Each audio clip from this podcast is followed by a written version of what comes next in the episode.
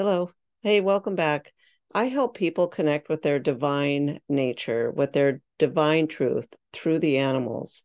And I find that this is most easily done on a wildlife trip, such as a safari. And so I take people on wildlife trips and safaris.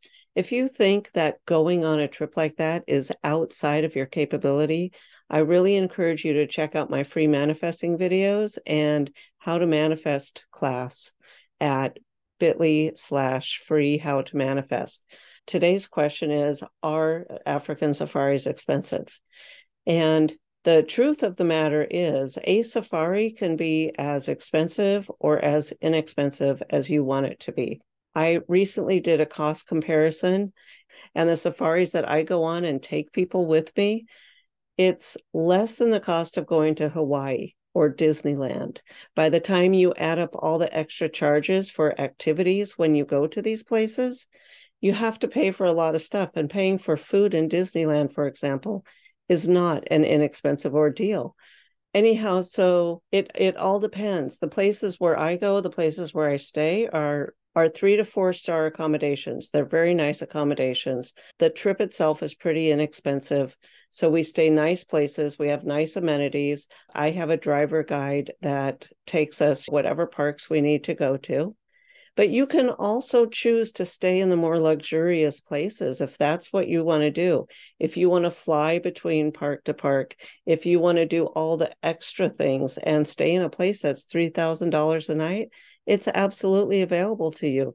So the the cost is going to be pretty relative to what kind of comfort level you want, the duration of your stay, and if there's anything extra that you want to do while you're there.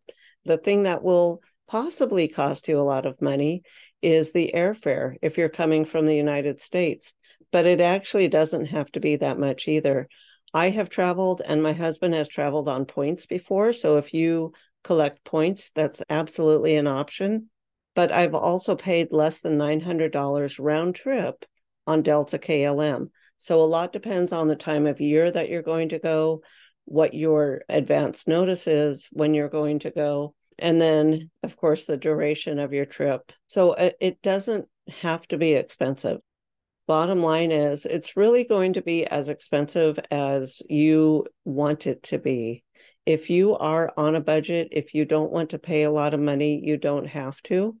And if it's something that you really want to do, I would ask you to look at what you do spend your money on and what you do value and what is truly important for you. Because if a trip such as a safari really is important, then you need to prioritize it in your life. Another thing is, you don't necessarily have to go with a group, a big group if you and your family, you and your partner or spouse or your children want to go by yourself, it is possible to have a really great private safari for the same cost as going with 10 other people. So you might need to start doing some mindset shifts because I think we see these luxury accommodations in these travel magazines and we think we can't afford it. But that is just such a small percentage of how many safaris are.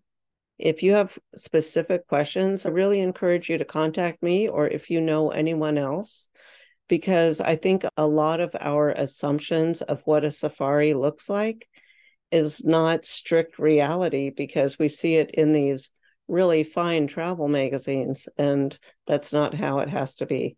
So find me at revkarencleveland.com, and I'd love to hear from you. I'd love to go on safari with you. I'd love for you to go on safari and have fun on safari.